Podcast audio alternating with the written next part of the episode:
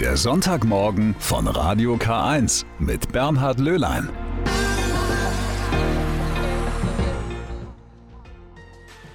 Schon wach?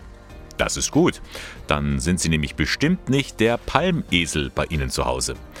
Diese Bezeichnung gibt es einmal im Jahr, immer am Palmsonntag.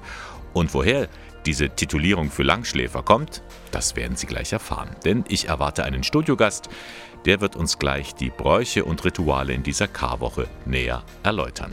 Herzlich willkommen zum Sonntagmorgen mit Radio K1, dem Kirchenfunk im Bistum Eichstätt. Heute also ist Palmsonntag und damit beginnt die Karwoche, die letzte Woche im Leben Jesu. Und Jahr für Jahr erinnern sich die Christen daran, praktisch wie in einem Film werden all die Zeiten und Tage nochmal abgespult. Aber was sind das für Tage? Was ist damals passiert und welchen Sinn haben die unterschiedlichen Bräuche? Darüber spreche ich jetzt mit Markus Wittmann. Er ist der Diözesanbeauftragte für Liturgie im Bistum Eichstätt und heute bei mir zu Gast im Studio. Guten Morgen, Markus. Guten Morgen, Bernhard. Markus, wer ist denn bei euch heute der Palmesel? Das kann ich dir jetzt gar nicht genau sagen. Als ich heute Morgen die Wohnung verlassen habe, für das jetzt kommen ins Studio, haben die anderen noch geschlafen. Müssen wir ein bisschen aufklären. Der Palmesel ist eine alte Geschichte. Das ist immer derjenige oder diejenige, die am längsten schläft an diesem Palmsonntag. Ja, es hängt natürlich mit der Geschichte dessen zusammen, was am Palmsonntag gefeiert wird, nämlich der Einzug Jesu in Jerusalem, wo er nach den biblischen Erzählungen auf einem Esel geritten ist. Und daher kommt der Brauch an diesem Tag auch in die Liturgie, einen Esel, den Palmesel, mitzunehmen. Und der hat sich dann sprichwörtlich eben so als Schimpfwort, sage ich mal jetzt in Anführungszeichen, auch auf die Familien übertragen. Ja, genau. Wer verpennt an diesem Tag ist der Palmesel. Palmesel. Genau, Palmsonntag ist eben heute. Wo hat dieser Tag eigentlich seinen Namen? Der Name kommt von der biblischen Erzählung eben, dass die Menschen, die Jesus beim Einzug in Jerusalem zugejubelt haben, dass sie von den Palmbäumen Zweige abgerissen haben und damit ihm zugewunken haben. Mhm. Und mit diesem Tag beginnt also die Karwoche. Ein wichtiger Tag ist ja da der Gründonnerstag, steht auch im Kalender immer drin. Gründonnerstag, der Donnerstag vor Ostern. Woher hat der seinen Namen?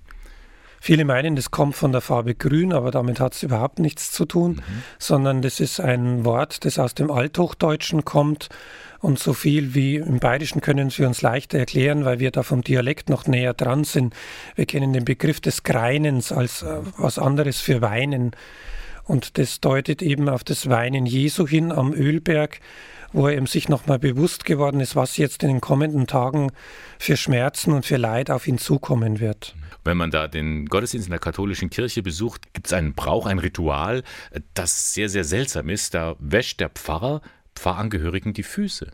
Das ist wirklich seltsam, aber wenn man sich äh, die biblischen Erzählungen anschaut, mhm. dann ist das eine ja das letzte Abendmahl, das Jesus mit seinen Jüngern gefeiert hat, aber eben auch in einem der Berichte eben von einer Fußwaschung die Rede ist dass Jesus, bevor er sich mit seinen Jüngern an den Tisch gesetzt hat oder gelegt hat, wie man das früher dort gemacht hat, eben er ihnen die Füße gewaschen hat. Mhm.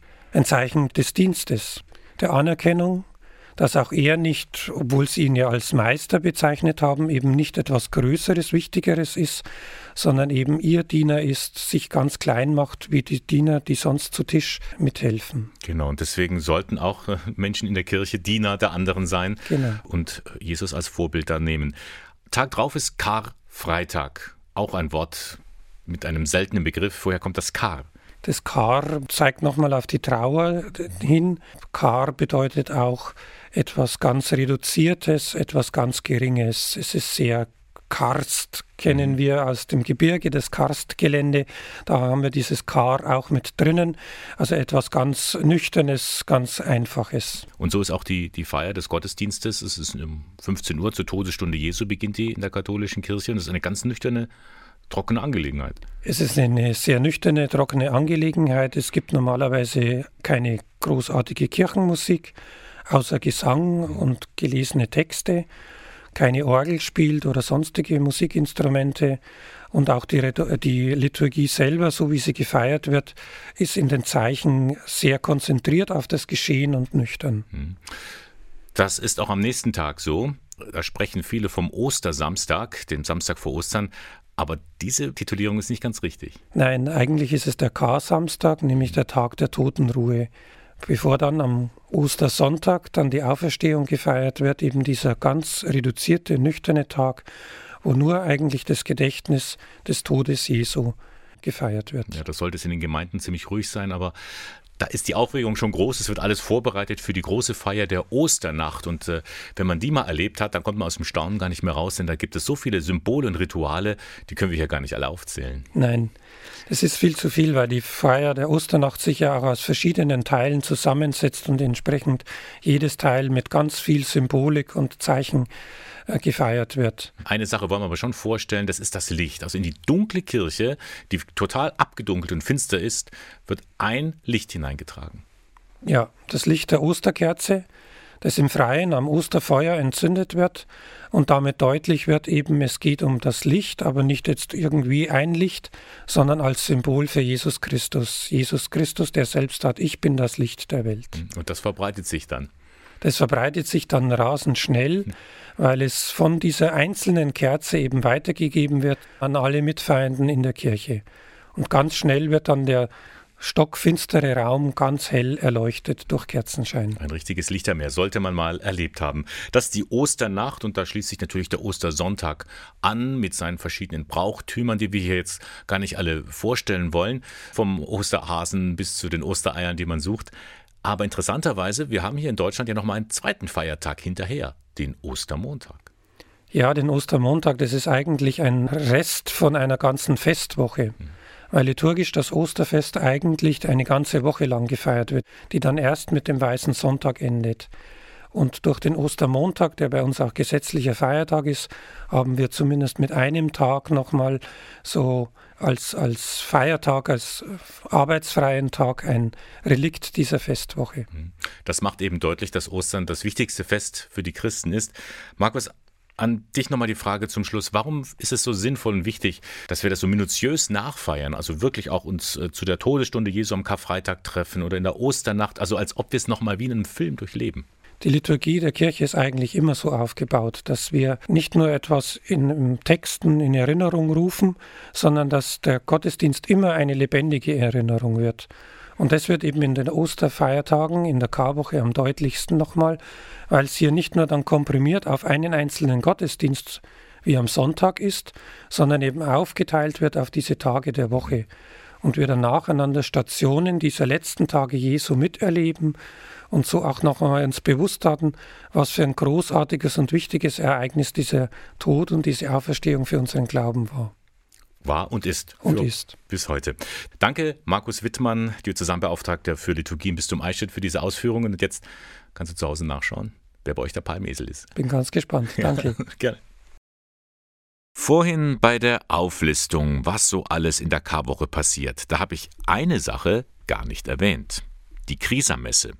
Für das Bistum Eichstätt wird die morgen Nachmittag gefeiert. Und bei diesem Gottesdienst werden die Öle geweiht, die dann im ganzen Bistum verwendet werden. Unter anderem bei der Taufe, der Firmung oder der Priesterweihe. Und diese Öle stammen in diesem Jahr aus einer ganz besonderen Region. Diese Öle kommen heuer direkt aus dem Heiligen Land, aus Palästina, mittendrin und zwar von christlichen Olivenbauern, also die die Oliven anbauen. Und im November sind also die Oliven geerntet worden, dann gleich gepresst und abgefüllt und auf den Weg nach Deutschland geschickt worden. Erzählt Marlies Müller aus Ingolstadt. Sie ist leitende Komturdame der Komturei St. Willibald in Eichstätt. Dieser Ritterorden vom Heiligen Grab zu Jerusalem wurde im 19. Jahrhundert gegründet. Er sollte vor allem das neu errichtete Bistum Jerusalem unterstützen, und das tut der Orden bis heute. Das ist eine äh, der Aufgaben, wo wir uns bei der Aufnahme verpflichten, dass wir die Christen im Heiligen Land unterstützen, dass wir für sie beten, dass wir hinfahren und sie besuchen. Und wenn man dann nach Palästina fährt, dann bekommt man schon die Kontakte und somit hat sich das Ganze dann eben ergeben mit der Lieferung der Öle nach Deutschland. Die Lage im Heiligen Land ist nach wie vor schwierig. 66 Prozent der Palästinenser sind derzeit ohne Arbeit im Gazastreifen sogar 75 Prozent der Bevölkerung. Der Orden unterstützt die Betroffenen auf vielfältige Weise. Das geht über Hilfe für den Alltag, dass es einen Mietzuschuss gibt, dass es einen Energiekostenzuschuss gibt, dass es einen Zuschuss zu Medikamenten gibt. Wir sind immer wieder dabei, im Sommer die Jugendlichen aus unseren Gemeinden zu einem Sommerlager zusammenzuführen, dass man ihnen einfach die christlichen Ideale, die Werte beibringen kann. Es ist nur ein kleiner Ausschnitt von dem, was wir tun. Ein weiterer Mosaikstein dieser Hilfe ist nun also der Ankauf des Olivenöls aus Palästina, aus der Region um Taipeh. Die Gemeinde dort profitiert enorm vom Kauf des Olivenöls. Und genau in dem Ort, wo das Öl herkommt, haben wir auch ein Altenheim, das unterstützt wird. Also äh, die brauchen auch Gelder. Und vor allem die Bauern zum Lebensunterhalt und zur Berufsausbildung ihrer Kinder und Jugendlichen. Und äh, der andere Hintergedanke ist auch der, wenn wir die Christen dort unterstützen, dann können wir vielleicht verhindern, dass sie noch in größeren Zahlen auswandern. Olivenöl für einen guten Zweck. Morgen um 17.30 Uhr wird es in der Krisamesse geweiht. Der Gottesdienst in der Eichstätter Schutzengelkirche mit Bischof Gregor Maria Hanke wird live übertragen auf den Internetseiten der Diözese Eichstätt. Sie hören den Sonntagmorgen von Radio K1 heute am 10. April und das ist der Internationale Tag der Geschwister. Ja, den gibt es. Sehr viele von Ihnen sind ja mit Brüdern oder Schwestern aufgewachsen und können ein Lied davon singen, wie das so ist, wenn man streitet, lacht, sich ärgert und wieder versöhnt. Auch Jesus von Nazareth kann das, denn auch er hatte Geschwister eine ganze Menge sogar, meint Sabine Bieberstein. Sie ist Professorin für Neues Testament an der Katholischen Universität in Eichstätt. Ja, wenn wir die Texte des Neuen Testaments ernst nehmen und sie so lesen, wie sie meines Erachtens zu verstehen sind, dann müssen wir davon ausgehen. Da müssen wir zumindest davon ausgehen, dass das Neue Testament keine Schwierigkeiten damit hatte, einfach von Brüdern und Schwestern Jesu zu sprechen. Da werden sogar Namen genannt. Jakobus, Joses, Judas, Simon und auch mindestens zwei Schwestern gehörten dazu. Das sieht nach einer größeren Familie aus, so wie wir das in der damaligen Zeit kennen. Das war die Regel, dass es Familien mit vielen Kindern gab und genauso müssten wir da Jesus in so eine Familie hinein verorten mit allem, was dazugehört an Vorteilen, aber auch natürlich an Geschwisterrangeleien und so weiter. Aber Moment mal, was ist da mit der Jungfrauengeburt, von der auch die Bibel spricht? Und in der frühchristlichen Tradition wird sogar von der immerwährenden Jungfräulichkeit Mariens gesprochen. Wie passt das zusammen? Für Sabine Bieberstein hat das eher mit theologischen Überlegungen zu tun. Also mit den Überlegungen, wer ist dieser Jesus? Und man ist ja überzeugt, der ist der Sohn Gottes. Und aufgrund dieser Besonderheit muss die Geburt auch entsprechend sein und muss die Frau, die ihn auf die Welt bringt, eine ganz besondere sein. Und aufgrund dieser Glaubensüberzeugungen hat man das an diesem Motiv der Jungfräulichkeit festgemacht. Es herrschte also eine gewisse Spannung. Früher wollte man die überwinden mit der These, Brüder und Schwestern, damit sind die Geschwister im Geiste gemeint. Oder andere Verwandte, also Cousins oder Cousinen. Biblisch ist das nicht. Im Griechischen heißt Adelphos einfach Bruder.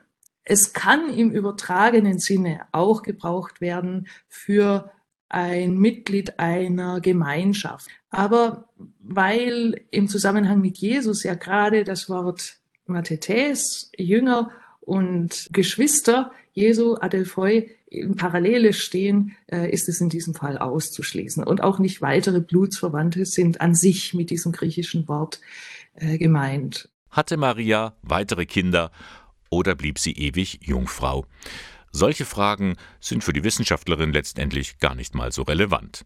Viel entscheidender ist, dass Jesus Geschwister gehabt hat, das passt durchaus gut zu den Kernaussagen des Glaubens. Das ändert nichts daran, dass wir ihn als Sohn Gottes, als Messias äh, bekennen und im Glauben das ausdrücken. Also wenn wir uns auf diesen Jesus äh, berufen, und sein volles Menschsein ernst nehmen, wie es ja auch das Glaubensbekenntnis sagt, dann dürfen wir ihn auch in dieser Dimension ernst nehmen und ja, sind erstmal auf seine Botschaft verwiesen und die ist es ja, die uns bis heute packt und umtreibt und nach der wir versuchen, unser Leben zu gestalten. Soweit Sabine Bieberstein von der Fakultät für Religionspädagogik und kirchliche Bildungsarbeit an der Katholischen Universität.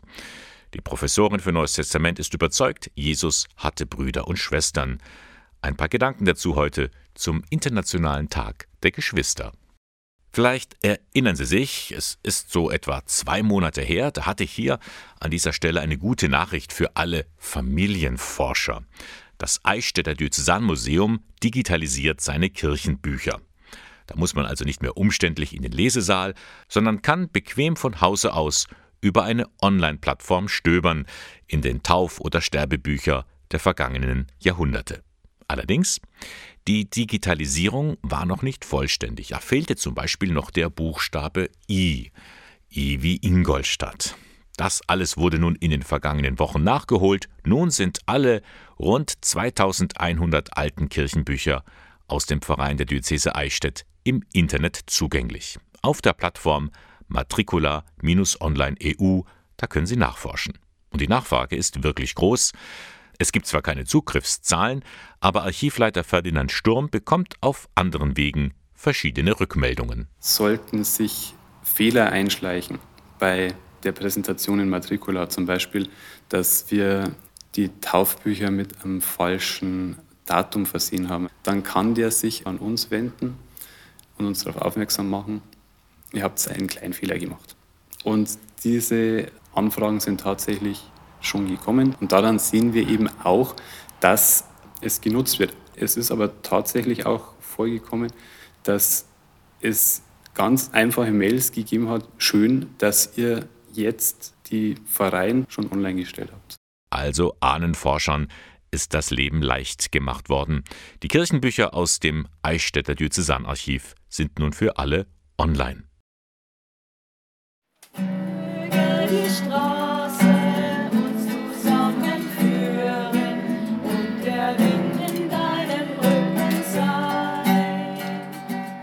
Möge die Straße uns zusammenführen, ein irisches Segenslied, gesungen von den Kindern und Jugendlichen im Caritas Kinderdorf Marienstein bei Eichstätt. Jeden Donnerstagnachmittag treffen sie sich hier im Freien zu einem Gebet für den Frieden. Sozialpädagogin Veronika Kamuff. Wir haben gemerkt, dass die Kinder sehr berührt sind von dem Krieg, sehr berührt von den Bildern in den Nachrichten und dass sie uns auch eigentlich täglich darauf ansprechen, warum passiert sowas, warum muss so ein Krieg sein. Und darum haben wir uns gedacht, einfach aus diesen ganzen Gefühlen raus wollen wir ihnen was geben, wo wir einfach gemeinsam miteinander beten und ihnen auch Hoffnung geben. Diese Hoffnung gibt das Kinderdorf auch ganz praktisch. Denn seit einigen Wochen leben drei Mütter aus der Ukraine mit ihren Kindern in dem Kinder- und Jugendhilfezentrum. Der Ort ist sehr gut für eine solche Unterbringung geeignet, erklärt die Einrichtungsleiterin Brigitte Radeljic-Jakic. Es kam zu der Aufnahme nach den Faschingsferien wo jetzt ist ja der Krieg dann losgegangen und dann haben wir uns besprochen im Leitungsteam, Mensch, wo könnte man, wenn eine Anfrage kommt, wo könnte man welche unterbringen und wir haben eben ein Gebäude, da sind normalerweise Therapeuten drin, das ist aber nicht so frequentiert, dass die nicht auch in anderen Räumlichkeiten gehen können. Und ein paar Tage später sind sie, haben wir das hergerichtetes Haus, alles noch einmal eingerichtet mit Betten und so weiter. Und dann haben wir sie sehr herzlich willkommen geheißen. Und Verwaltungsleiter Florian Fischer bekräftigt, auch die Mitarbeitenden, von den Therapeuten bis zum Hausmeister, sie alle haben mit angepackt. Da hat es überhaupt keine Diskussion gegeben, äh, sondern trotz der vielen Belastungen, weil gerade noch ein paar andere Projekte am Laufen waren, hat jeder gesagt, ja logisch, äh, machen wir. Und wenn es darauf ankommt, können die in 24 Stunden einziehen. Mhm. Und äh, so war es dann auch. So ist das Kinderdorf für die Flüchtlinge aus der Ukraine zumindest vorübergehend eine neue Heimat geworden. Soweit es geht, führen sie ein normales Leben. Die Kinder haben morgens Unterricht, Remote Teaching über den Computer. Am Nachmittag können sie spielen, erzählt Alona. It's a wonderful place because there's very much uh, for kids. There are playgrounds and Es ist ein wunderbarer Ort für Kinder. Es gibt Spielplätze und was ich besonders mag, es ist total sicher. Da fahren keine Autos herum. Es ist überhaupt nicht gefährlich.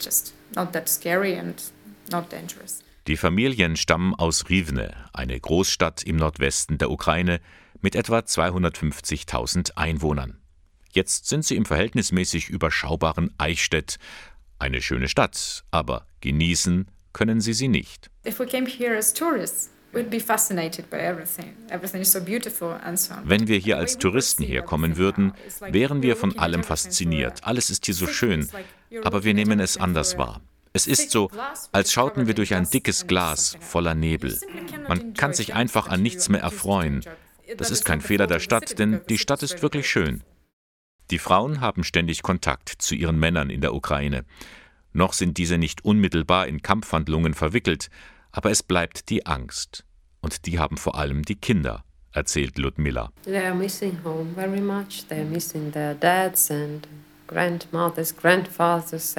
Sie vermissen ihre Heimat, sie vermissen Papa und ihre Großeltern. Manchmal weinen sie am Abend. Und immer wenn sie schlafen gehen, denken sie daran, dass sie nicht zu Hause sind. Sie haben schreckliche Angst um ihre Väter und sie wollen so schnell wie möglich nach Hause zurückkehren. Das wollen auch Ludmilla, Alona und die anderen. Doch bis dahin sind sie dankbar, dass sie gut im Caritas Kinderdorf Marienstein aufgenommen worden sind. Für Verwaltungsleiter Florian Fischer ist das selbstverständlich. Die Aussage haben wir also Ihnen gegenüber gemacht. Ihr könnt da bleiben, solange es notwendig ist, auch wenn die Familien halt sagen, sie wollen so schnell wie möglich natürlich wieder zurück zu ihren Familien was auch nachvollziehbar ist. Aber von unserer Seite ist es nicht zeitlich befristet.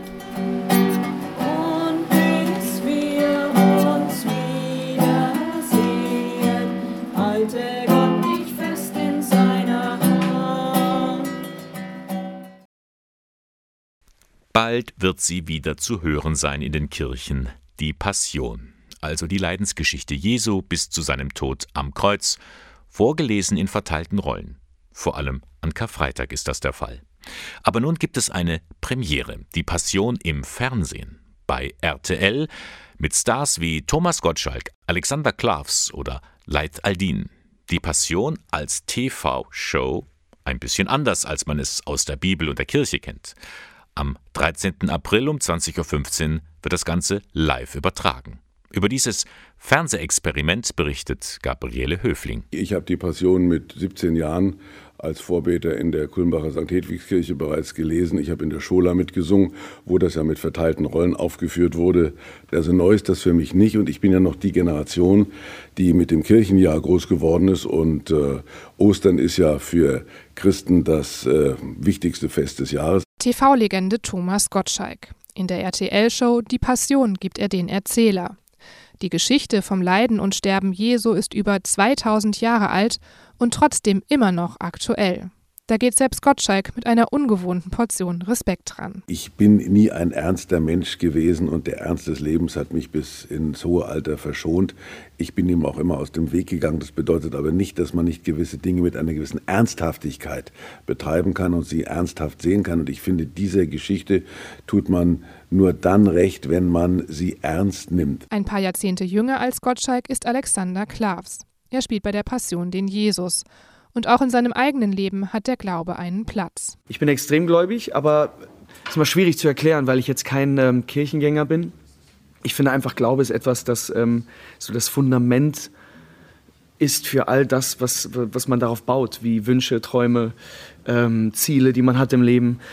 An was man glaubt, das muss jeder für sich selber entscheiden. Ich finde aber, äh, dass man glaubt, wichtig, weil das ist so einfach meine, ja, meine, meine Kraftquelle. Klavs spielt bei dem RTL-Spektakel einen modernen und eher unkonventionellen Jesus. Er lässt sich für die Rolle keinen langen Bart wachsen. Für das letzte Abendmahl holt sich Jesus noch schnell an der Pommesbude ein Fladenbrot.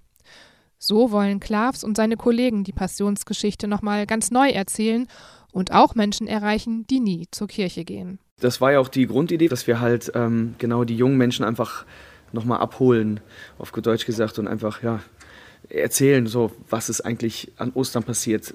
Ich finde, das ist einfach eine Geschichte, die man nicht vergessen darf. Und viele machen gewisse Traditionen, leben sie mit, wissen aber gar nicht, wo das herkommt. Und das ist der Ursprung dessen. Auch Petrus alias Laith Eldin macht die Arbeit an dem Projekt Spaß.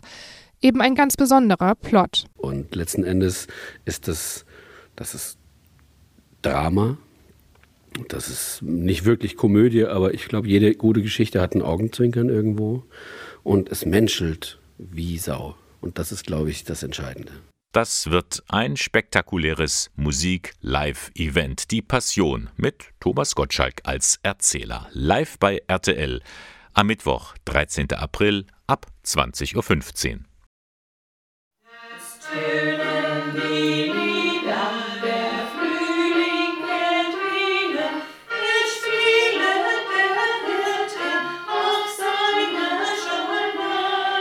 Da stimmen sie alle mit ein bei der Gesangsrunde im Caritas Seniorenheim St. Pius in Ingolstadt. Probleme mit dem Text gibt es nicht, denn der wird über ein Tablet auf einem großen Bildschirm eingeblendet. Moderne Technik im Altenheim, das passt zusammen. Nicht nur im Pflegebereich, sondern gerade auch bei der Freizeitgestaltung, erklärt Werkstudent Tarek Spie. Das Schöne ist daran, die ganzen Spiele und auch Trainingseinheiten sind ja kompakt auf dem Gerät drauf. Man muss nicht irgendwelche Ordner durchblättern. Das Design von dem Tablet ist super einfach äh, aufgebaut, große Schriftzeichen, sodass Senioren sich da einfach manövrieren können. Die Hürde, die ältere Menschen haben mit der Technik, die ist ja natürlich da. Und wir versuchen mit solchen Gerätschaften diese Hürde immer geringer zu machen, dass man wirklich leicht auf diese Angebote zugreifen kann. Der Fass jetzt da in der Wiese, sind überall die Ostereier versteckt. Und die sammeln wir jetzt alle. Genau. Ja. Die hat der Osterhaster vergessen. Vergessen, ja. Neueste Errungenschaft ist die sogenannte Tova-Tafel. Das ist ein Projektor verbunden mit einem Computer. Der projiziert auf eine ebene Fläche, wie zum Beispiel einem Tisch, bewegte Bilder. Die kann man über einen Sensor mit den Händen beeinflussen. Ostereier in der Wiese finden, Fußball mit den Händen spielen oder Rätsel lösen. So, den Schwamm. Was brauchen wir zum Schwamm dazu? Farbtopf? Na, der ist es nicht. Der Wassertopf, der Eimer, genau. Für die Seniorinnen ist das an diesem Nachmittag eine willkommene Abwechslung vom Alltag. Vor allem Maria Antonie Wimmer hat ihre Freude daran. Ja, lauter schöne technische Spiele eigentlich. Aber man muss flott denken und ich finde es ganz toll. Ich finde es toll. Die Tova-Tafel macht Spaß und fördert zugleich die kognitiven Fähigkeiten. Gerade für Bewohner mit einer Demenzerkrankung ideal geeignet, meint Tarik Spie. Wir haben Spiele, wo man dann zum Beispiel Blumen aufblühen lassen muss, indem man sie gießt. Und diese alten Erinnerungen, die in der Biografie verankert sind, lassen die Dementen wieder aufblühen. Und das sind kleine Aufgaben, auf die sie sich nicht großartig konzentrieren müssen, die aber viel Erfolg erzielen, weil sie quasi wieder im Alltag den Kopf frei haben für andere Sachen. Ob Tova-Tafel oder Tablet, beides lässt sich einfach bedienen. Vom Personal und von den Bewohnern. Und die verlieren nicht nur die Angst vor modernen Geräten, die gewinnen dabei auch neuen Lebensmut. Wir haben genügend Bewohner und Bewohnerinnen, die halt schwer mobilisierbar sind, die oft Schmerzen haben beim Bewegen. Und so kann man mit diesem Tablet einfach in diese Zimmer gehen und mit denen arbeiten und denen eine Freude machen und die auch nicht nur irgendwie durch Gespräche, durch Singen, durch irgendwelche musikalischen Sachen, sondern auch durch neue Reize wieder ein bisschen mehr Freude im Leben bringen. Weil letztendlich geht es ja nicht darum, dass wir die Leute irgendwie beschäftigen wollen. Wir wollen ja auch Lebensqualität, auch im hohen Alter, äh, sichern und mehr gewähren. Und mit solchen Gerätschaften und solchen Medien können wir zumindest einiges erreichen. Soweit ein paar Eindrücke vom Caritas Seniorenheim St. Pius in Ingolstadt, wie Menschen im hohen Alter an der Technik von heute ihre Freude haben.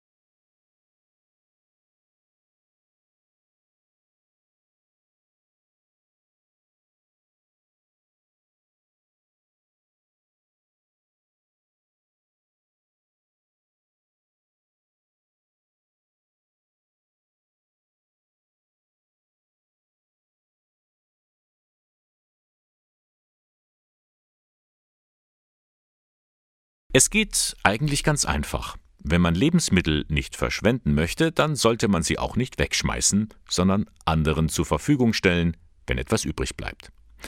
Das ist das Prinzip von Foodsharing. So nennt sich ein Aktionsbündnis, bei dem jeder mitmachen kann. Da sorgt man dafür, dass überschüssige Lebensmittel verteilt werden.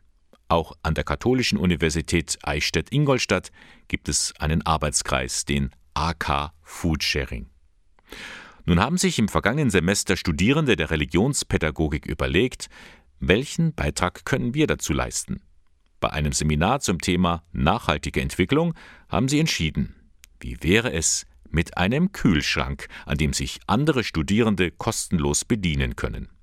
Elena Harvard war an dem Projekt maßgeblich beteiligt. Dadurch, dass wir im Mentorat immer Gottesdienste haben, da auch eben Essen übrig bleibt und es auch am Dienstag immer ein Thekenfrühstück gibt, da auch immer was übrig bleibt, haben wir schon gemerkt, es ist Bedarf da, weil man doch merkt, okay, es wird eben weggeschmissen, wenn sonst keiner ist, wo soll es dann hinkommen?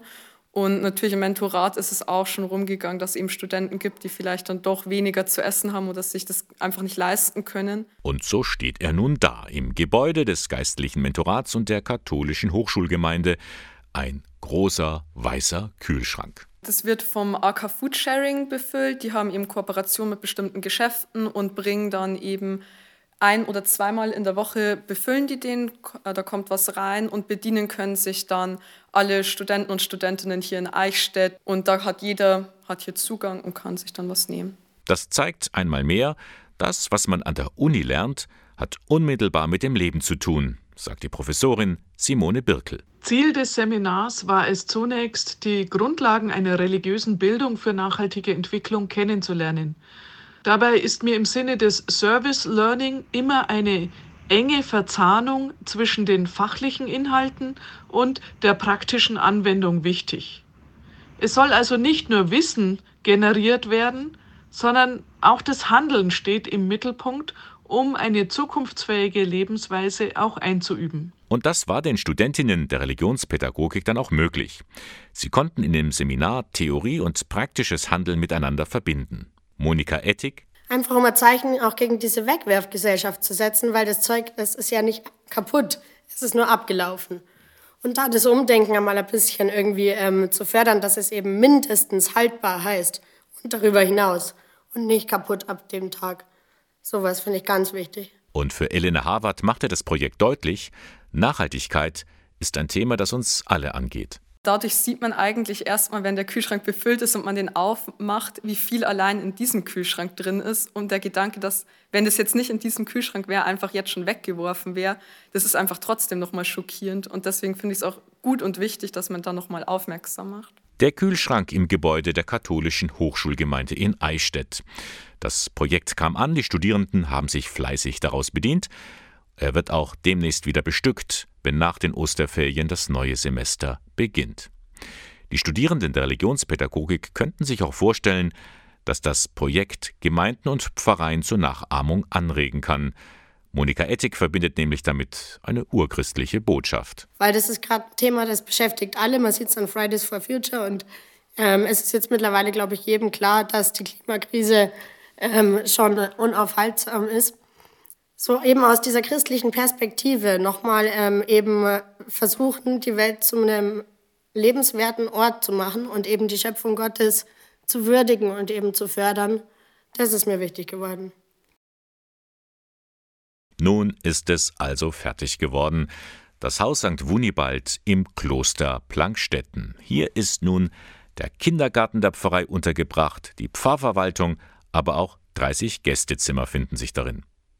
Das Besondere an diesem Neubau, es ist ein Holzhaus mit Strohballen, erklärt Frater Andreas, zuständig für die wirtschaftlichen Belange im Kloster. In der Grundstruktur äh, ist es ein Holzstrohhaus, wo äh, das Gefache aus Holz ist, sprich wie ein Fachwerkhaus früher. Und die Zwischenräume werden einfach mit Strohballen ausgedämmt.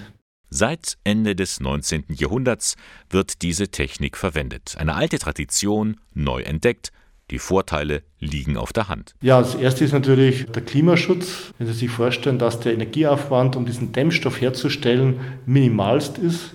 Beim Stroh, das ist das Tolle, ein Abfallprodukt vom Getreide. Das heißt, also ich kann das Getreide ganz normal ernten.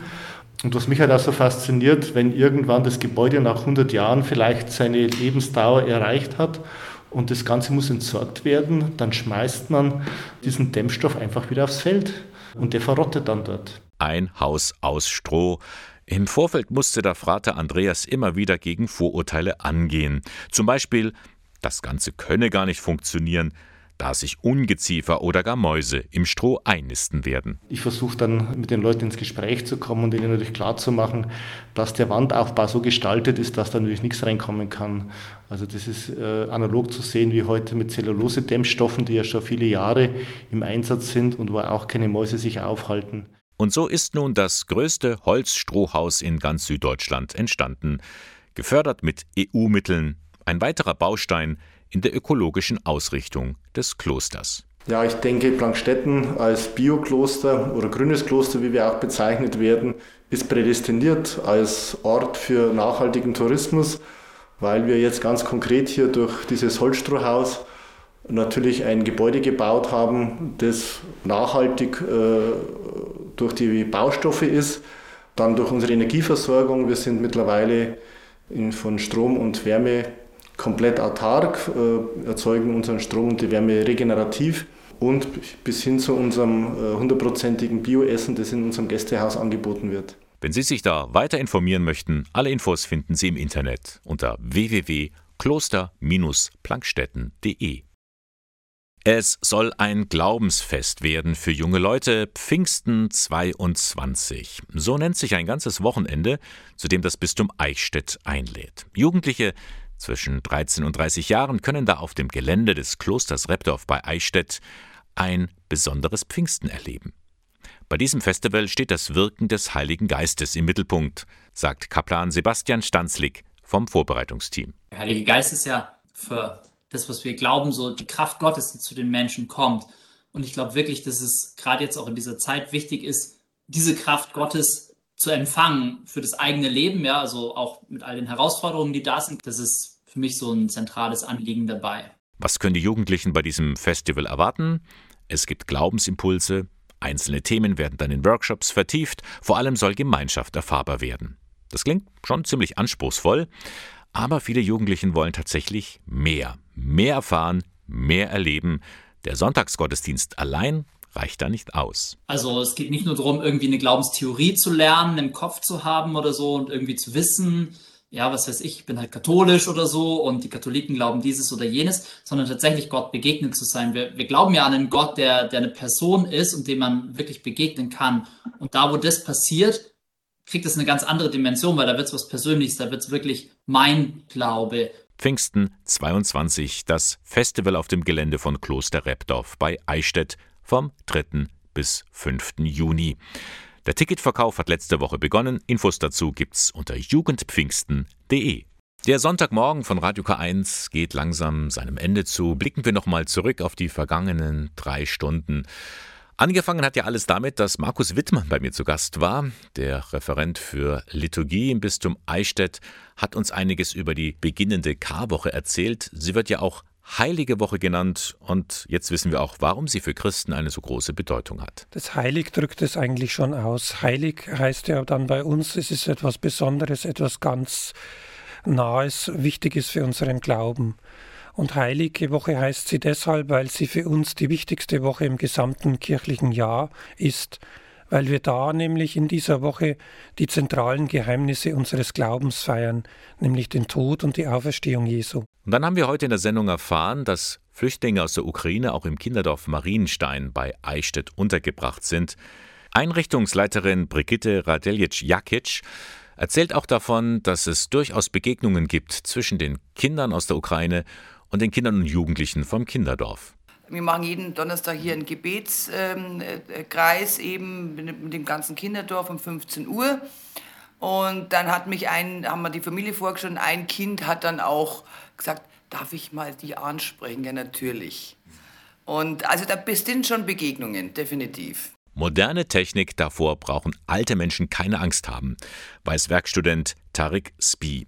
Denn die neue Technik in den Seniorenheimen hilft den Menschen, ihren Lebensalltag zu gestalten. Er selbst hat durch seine Arbeit auch eine neue Einstellung zu diesem Lebensabschnitt im Alter bekommen. Ich glaube, das ist so eine gedankliche Fehlhaltung, die wir alle Menschen haben, dass Senioren irgendwie andere Art Menschen sind wie wir Erwachsene. Also man hat irgendwie das Gefühl, so 50, 60 und irgendwann ändert sich was im Menschen und dann sind es auf einmal Senioren und das sind ganz andere Menschen, die sind lieben Omis. Und was einem bewusst sein muss, ist, Senioren sind einfach nur ältere Erwachsene. Die haben dieselben Bedürfnisse oft noch, die haben dieselben Wünsche, Ziele. Es sind halt Menschen mit Erfahrungen, mit einer Lebensstory, wie man es im Alltag sieht, nur dass die halt schon mehr Jahre auf dem Buckel haben. Und das ist faszinierend. Man lernt, wenn man offen dafür ist, sehr viel über das Leben, über sich selber auch. Schön, wenn man das als junger Mensch so sagen kann. Das war der Sonntagmorgen von Radio K1, Moderation und Redaktion der Sendung. Bernhard Löhlein, K1 finden Sie in Eichstätt in der Luitpoldstraße 2. Ich wünsche Ihnen jetzt noch einen schönen Palmsonntag und wir hören uns wieder am kommenden Freitag, Karfreitag um 8 Uhr, wenn Sie mögen, eine Sondersendung von 8 bis 9. Bis dann, eine schöne Woche.